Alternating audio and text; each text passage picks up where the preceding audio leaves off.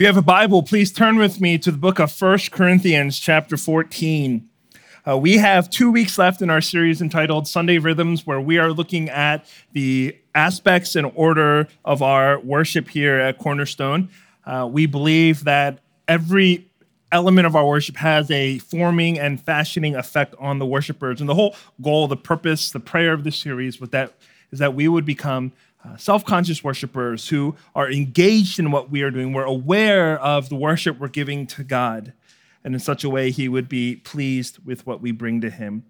Today, we are looking at the rhythm of updating, uh, which is essentially looking at this aspect of our worship um, announcements.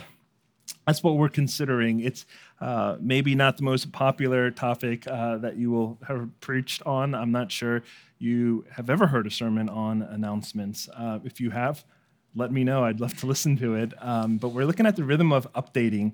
And the next week, we're going to conclude our service with the rhythm of reciting. Why, as a church, do we recite uh, creeds, confessions, catechisms, and what place does that have in our service?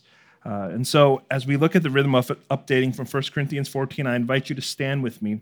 Standing is an act of worship for the reading of God's word and the receiving of God's word as it is his word given to us.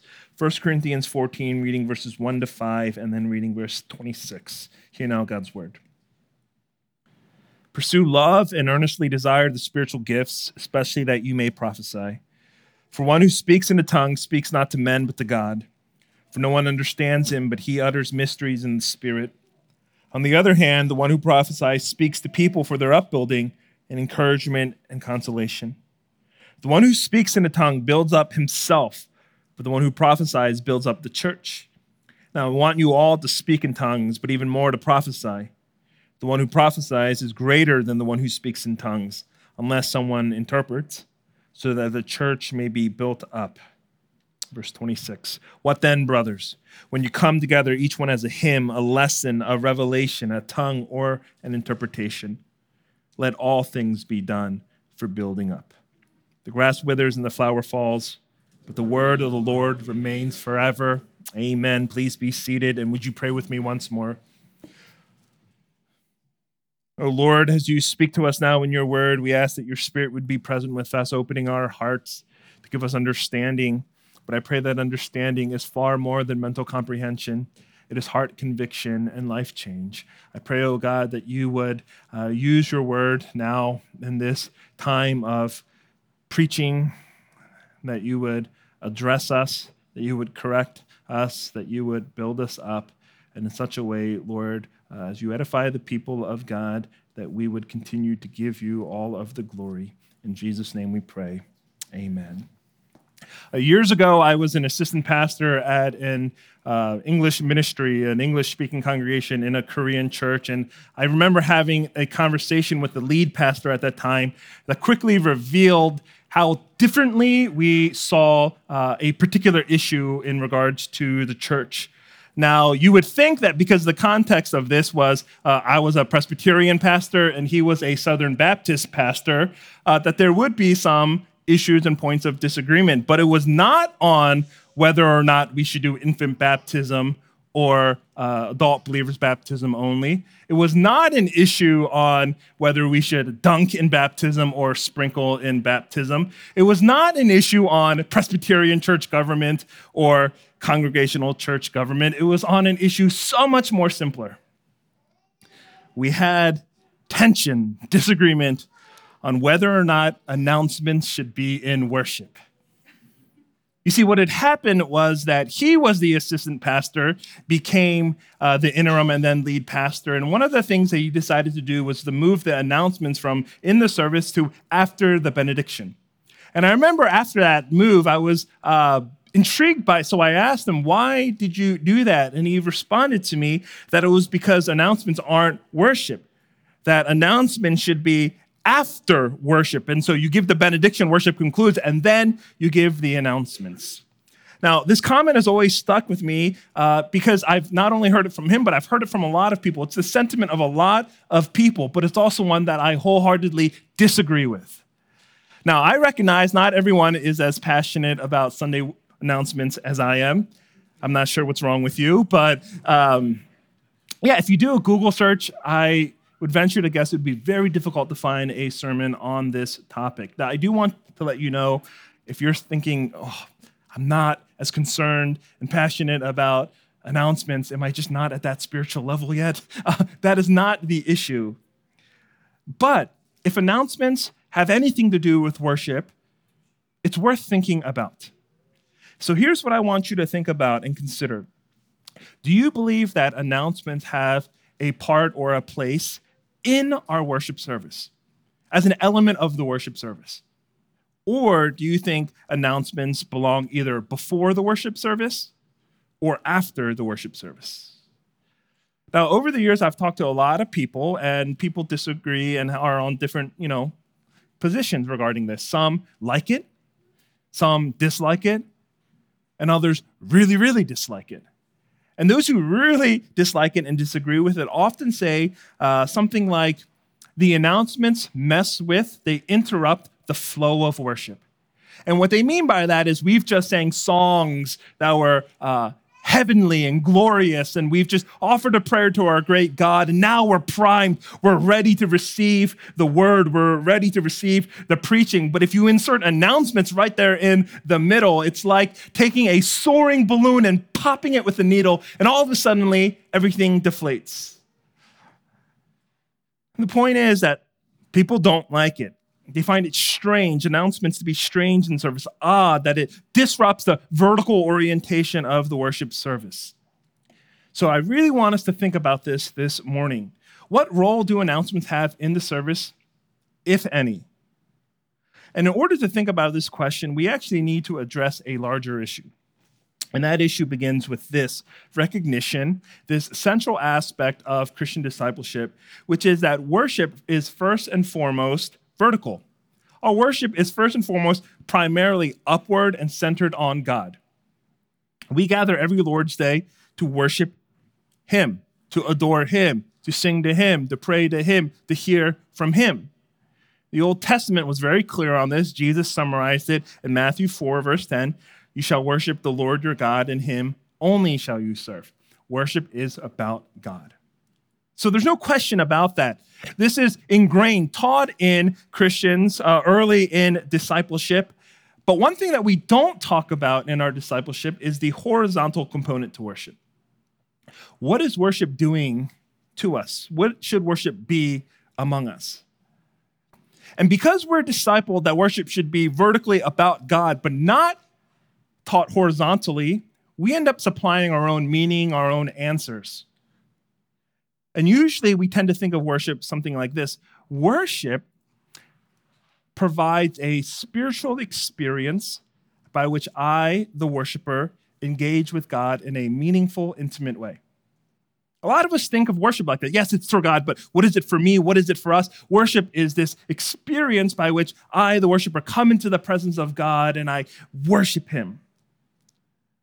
But here's the thing when you provide your own answer, and then that answer is left unchallenged, unchecked for many years. It, it becomes ingrained in your Christian discipleship. And as a result, I think what happens is you end up having false expectations of worship.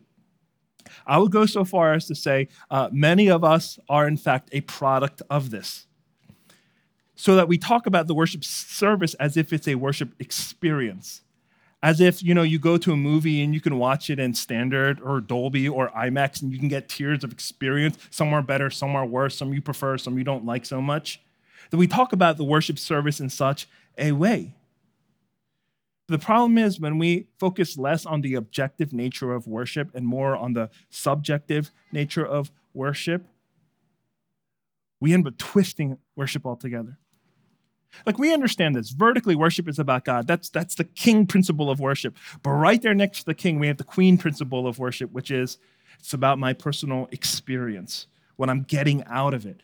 And that's why people don't like worship services when the praise band is singing songs that you don't know. Because I can't close my eyes and get lost in it, but I need to actually look at the lyrics and think about what I'm saying. That's why many times people don't like preaching that is long and dry and doesn't, it doesn't connect with my life. Oh, the kids are so loud in service. It's so distracting. Well, distracting from what? The elders in the church. Oh, they pray so long. not our elders. And the desire for a fulfilling, satisfying worship experience is so pervasive in our culture, which is why people are turned off by really two things. One, people are turned off by liturgical service. Liturgical service has all of those elements. Oh, they're so turned off by, oh, there's so many elements. And then other people are turned off by covenantal worship with children involved. Oh, there's so many interruptions, distractions. And in the end, we feel like, oh, the flow of worship is being ruined and I can't get my blessing on. I feel like I couldn't worship today. Worship. Oh, when it's too liturgical, standing up, sitting down, stand, are we playing musical chairs? What's happening here? Why are you making me say so much? Can't you just speak and we just listen? And all of these elements of worship to many people feel rigid and they feel stiff. And so we'd rather trade in five minutes of that, of you know, singing the, the bridge of a song 17 more times. We'd much rather have that because that is a satisfying experience than all of these other elements. But what if? What if worship is not primarily about the experience you receive, but is primarily about the edification of God's people? What if horizontally, vertically, yes, it's about God, but horizontally, what if worship's main focus is to edify the people of God? What if worship is more concerned with our formation than it is with your feelings? What if worship is more about our being built up rather than your personal blessing? In short, what would it mean if you really understood, you believe that in the assembly of God's people, God is far more concerned that his people are edified and that you get an experience. I think if we began to think intentionally about that, that it would actually change our attitude and our approach to worship. Now, I've said a lot up to this point. So, where do we see this in the scriptures? Well, we looked at 1 Corinthians 14 this morning, and so let's begin there. But actually, in order to get a sense of our passage today, we need the context. First Corinthians is a letter that's 16 chapters. But in Corinthians, Paul, between chapters 12 and 14, has a section on spiritual gifts. Uh, three chapter section on the spiritual gifts. And uh, the problem in the Corinthian church and the church in Corinth is this some people, some believers thought that they were more impressive, more significant, more valuable to the body than other members because they had certain and special gifts. So what they did is they elevated themselves above others. They looked down on others, or those with lesser gifts, less important gifts. And so Paul begins making this claim, starting with 1 Corinthians chapter 12, that no member of the church is better or worse than another member because we're all part of the same body of Christ. That's his point. He says that each believer has a God given gift that God has gifted them with to serve the body. They have a place, they have a purpose in the body. Every single body member. And so look at verses 17 to 21. This is what Paul writes in 1 Corinthians 12. He says, If the whole body were an eye, where would be the sense of hearing? If the whole body were an ear, where would be the sense of smell?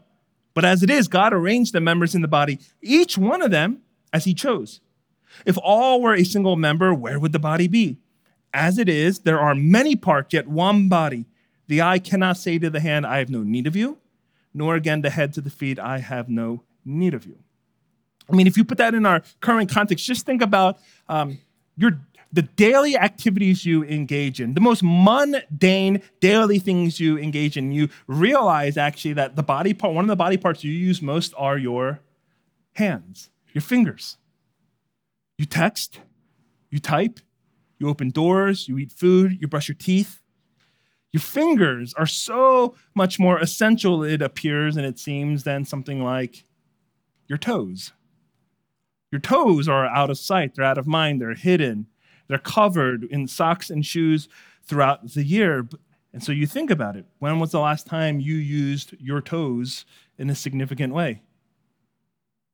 Have you ever opened a jar with your toes? Typed an email with your toes? And so we would think, oh, our fingers are more significant, more important than our toes. And you would think that until if ever there was an accident and you lost your big toe, you would see that you do not fare well to walk or stand without your big toe. and you realize, oh, my toe, which is less impressive, out of mind, out of sight, is actually essential to my balance. And so, what Paul is saying, his whole argument in Corinthians, at least in chapter 12, is this some of you guys have impressive gifts, and you're like the fingers of the church. The body senses and sees and is served by your usefulness every day. Some of you have those kinds of gifts. And then he says, But some of you in this church are like the toes. Nobody senses and sees your usefulness, but everybody is served by what you bring to the table. That's Paul's point. And this is really important to get. This is chapter 12. This is the context. Every believer has a spiritual gift. They are all essential. No one is better than another. Okay? Then in chapter 13, he says, and you have to do it in love. If you don't have love, then what's the point of the gift? So use your gifts, love one another, all of you important, do it in love. Then we get to chapter 14. And this is what we read in verse 1. Pursue love. Okay, that makes sense. Pursue love and earnestly desire the spiritual gifts. Yeah, all the spiritual gifts, they're all equally important. Every member important. Especially that you may prophesy. Huh?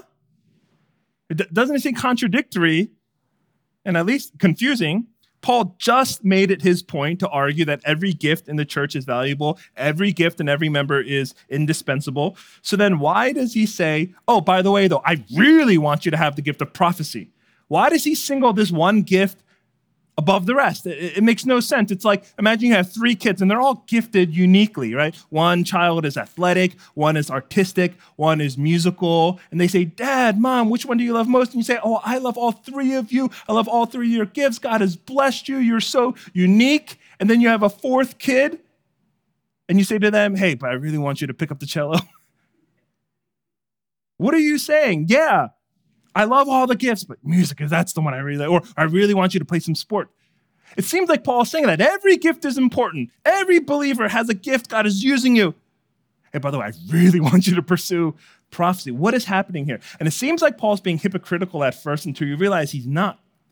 Because the context of 1 Corinthians 14 is covenant worship. It's corporate worship. It's the gathering of God's people in worship.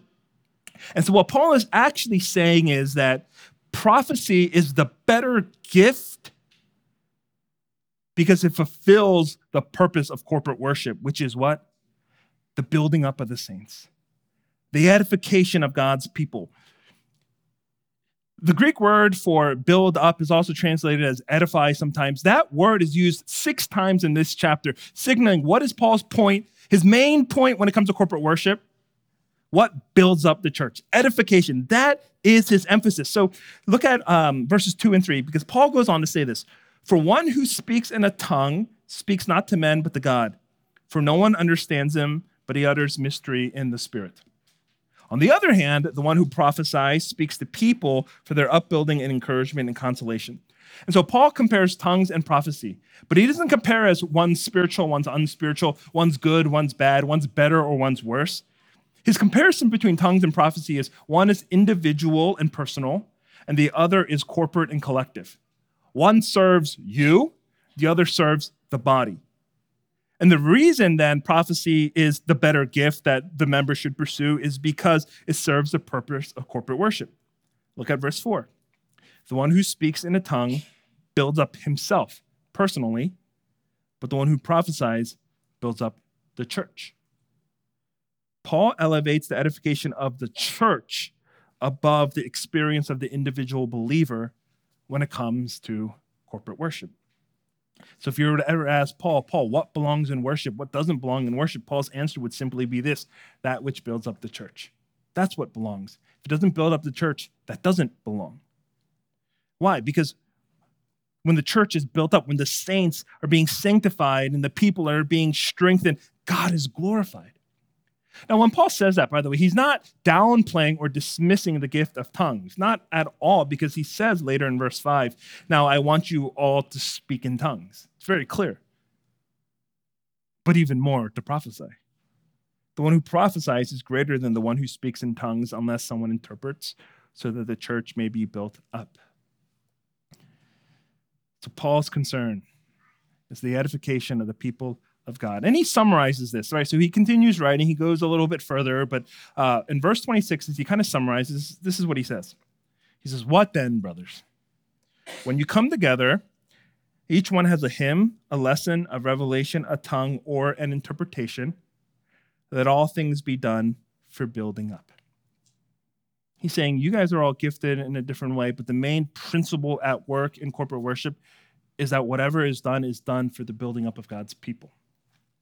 And so, again, worship. What's the purpose of worship? Well, primarily vertically, it's to worship God, it's to exalt Jesus Christ. But horizontally, what is it? It is not our individual personal experience of worship, it is the edification, the building up of God's people.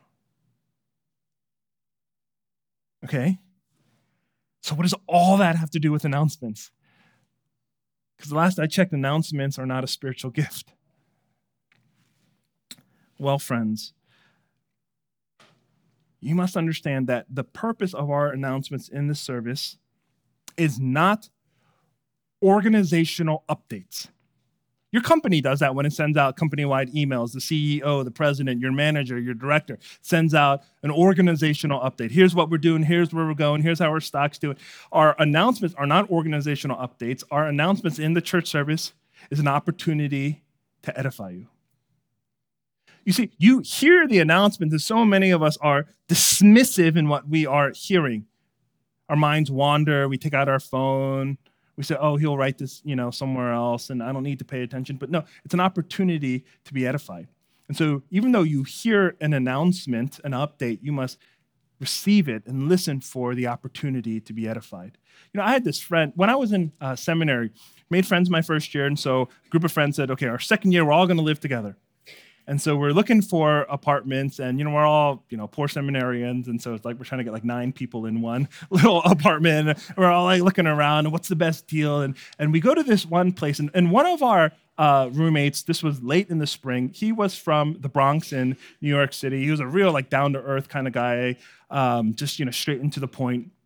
And so we're talking with one of these uh, rental agents, and um, man, it, it was amazing just because he heard like he he didn't hear what we were hearing.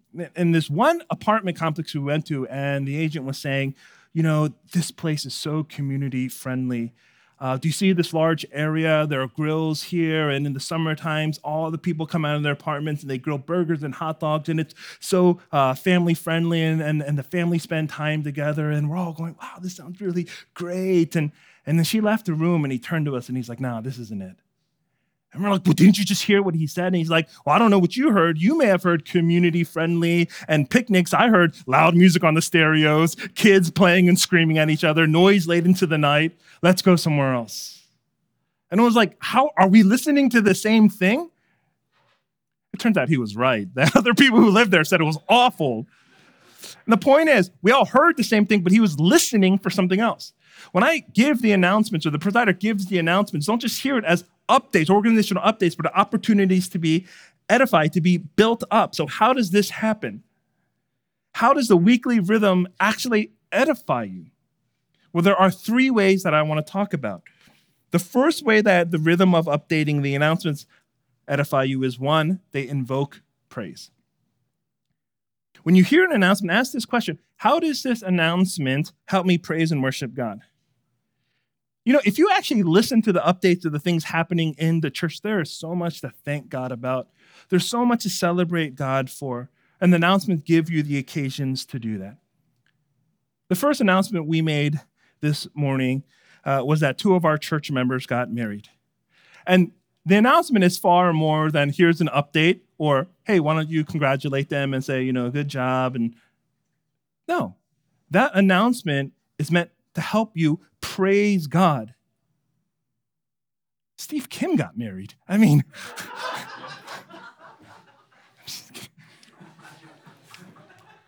the announcements are invitations now, right? They, invoke praise. Praise God that He is at work bringing couples together, uniting them in marriage. You know, a couple times, every once in a while, I'll make a, a parking announcement, right? Now, parking announcement is the most mundane, like, what? Okay, whatever.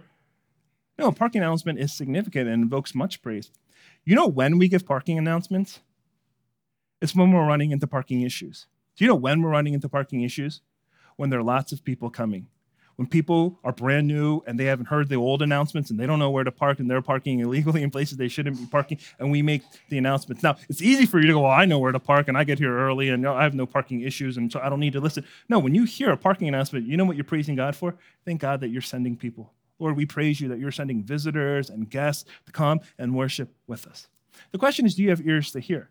If you're just listening to announcements of, okay, I need to know that, I don't need to know that, you'll miss the opportunity to be edified, to praise God for the work He is doing in, among, and through us as a church. So, announcements help us remember what God is up to and what He's doing. The second thing announcements do is that they inform prayer. When you hear an announcement, ask, what does this announcement remind me to pray for?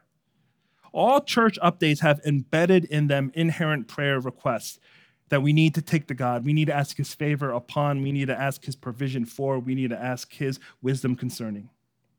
Every announcement has that. Like we just made an announcement to say there are Mark ESV scripture journals available for you to learn God's word and for you to uh, get trained to share it and read the Bible with an unbeliever. There's lots of prayer requests in that.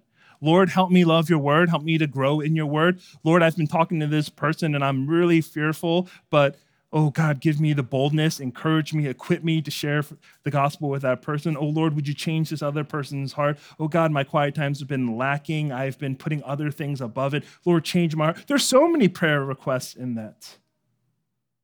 Even in the same announcement. Okay, there's a new married couple. Did you hear their names? They need a lot of prayer.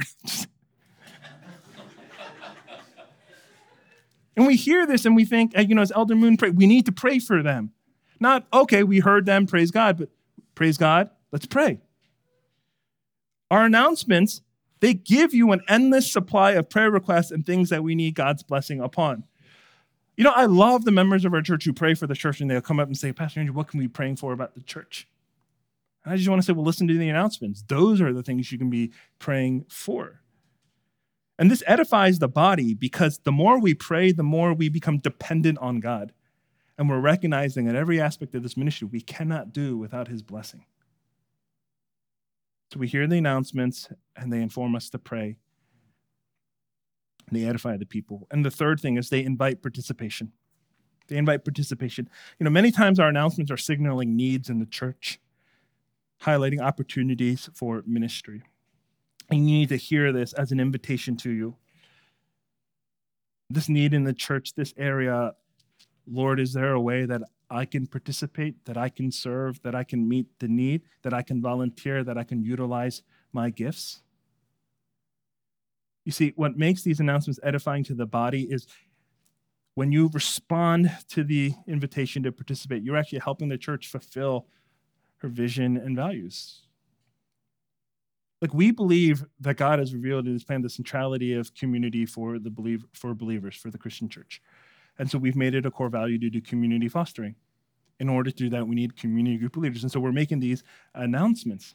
And the announcement is not just for you to do something and to, you know, just uh, be involved. It's for you to actually participate, to help us as a church live in obedience to what we believe God has revealed. And one of those things being the centrality of Christian community among the people of God. And so, in this way, your participation, it helps us, it, it edifies the body and helps us glorify God. You know, listen again to what Paul wrote in, in verse 26. He says, What then, brothers? And he says, When you come together, each one has a hymn, a lesson, a revelation, a tongue, or, interpret, or an interpretation. Let all things be done for building up. He's saying, Bring whatever gift you have. Each of you have been called, uniquely gifted in these ways. Bring what you have to meet the needs of the church. Offer them up to service to God and to others, and let it be done for the building up of the body. Now, every week we're going to have announcements as a church. Every week there's going to be something to praise God about, there's going to be something to pray to God about, there's going to be something to participate in. And this is because the work of the church is never complete. The mission and the ministry of the Church of Jesus Christ continues until Christ returns. And sometimes this can be overwhelming. I remember after the town hall meeting, one of the members came up to me and says, Oh my goodness, there's so much need in the church. Well, absolutely there is. The church is never static. The church doesn't retire. The church doesn't take winter break. The church is called to be the hands and feet of Christ, always active, always serving. And that can be overwhelming, it can be daunting, it can be tiring, but that command, that calling does not come without encouragement. All of 1 Corinthians 14 is an encouragement that God has gifted you, use it for the building up of his church. And first of all, it's amazing that God would allow us to put our hand to the plow and participate in his work. He could have said, you know, move aside, I'll do the work. But he calls us to participate. I don't know about you, but I have this memory as a kid. Uh, it's definitely illegal now, but uh, as a kid, um, my dad would drive, and if we were like on the neighborhood road, he would just like kind of put me in between his legs, and I would put my hands on the steering wheel. And it was like the greatest thing, you know, until I was like 10, and he's like, You're too big to do that. But I would I would sit in between his legs and put my hands on the steering wheel, and I would steer the car. Amazing. And so, yes, I had my hands on the steering wheel of the car, and I was steering the car. But in another sense, my dad was in control. Like if I took my hands off the wheel, if I looked away, if I turned left when I was supposed to take right, I never needed to worry about crashing because dad didn't take his hands off the wheel. Dad didn't look away. Dad didn't take wrong turns. Dad let me put my hands on the wheel, but dad was also always driving the car. In the same way, God the Father lets us put our hands on the steering wheel of the church, so to speak, and he says, serve and build up the church what you do, the gifts you have, the gifts you use, God is calling you to build up the body of Christ. He really does use your gifts. He really does use your service. He really does use your sacrifice and your labors. But in the end, it's never entirely up to us. The fate of the church is not in our hands. We never need to feel overwhelmed or ill equipped ultimately because scripture promises us that another's hands are always on the church the assurance, the promise, the surety, the confidence we have is that the church belongs to Jesus Christ. And he is not only its true builder, but he is the one the church is built upon. Jesus, in a conversation with his disciple Peter, says in Matthew 16, verse 18, And I tell you, you are Peter, and on this rock I will build my church, and the gates of hell shall not prevail against it. Christ says, the, the church her members, they're mine. I died for them. I purchased them. I redeemed them. I'm committed to them. I will build my church. I will mature her. I will strengthen her. I will see her to the end. Christ is far more dedicated to the church than even the most faithful elder or the longest standing member could ever be. Christ will see her through. Christ will see us through. And such was his love for the church that he not only committed himself to build church, but he laid down his life for the church so that the church might be built upon him. We read in Ephesians chapter 2 So then you are no longer strangers and aliens, but you are fellow citizens with the saints and members of the household of God, built on the foundation of the apostles and prophets, Christ Jesus himself being the cornerstone. We are the church, and Christ is building us upon himself, crucified and raised. He is the solid one foundation. And built on him, we have the promise that we will never topple over, we will never blow over, we will never fall over, come what stormy gale may come. This is the promise of the gospel. We are built on Christ as our cornerstone. We are built by Christ as the chief architect. And so we will be built up. And it's with this confidence, with this surety that we press on in mission and in ministry week after week, desiring to edify and build up the body. And so, dear friends, my last encouragement as we close when we hear the announcement, don't shut off your brain. Don't start wandering in your thoughts and in your eyes. But listen. As we hear, we praise God for the work He is doing in, through, and among us as we listen, we pray to God for the work that He is doing in, through, and among us. And as we listen, we participate with God in the work that He is doing in, through, and among us. He will build up His church. Let's pray.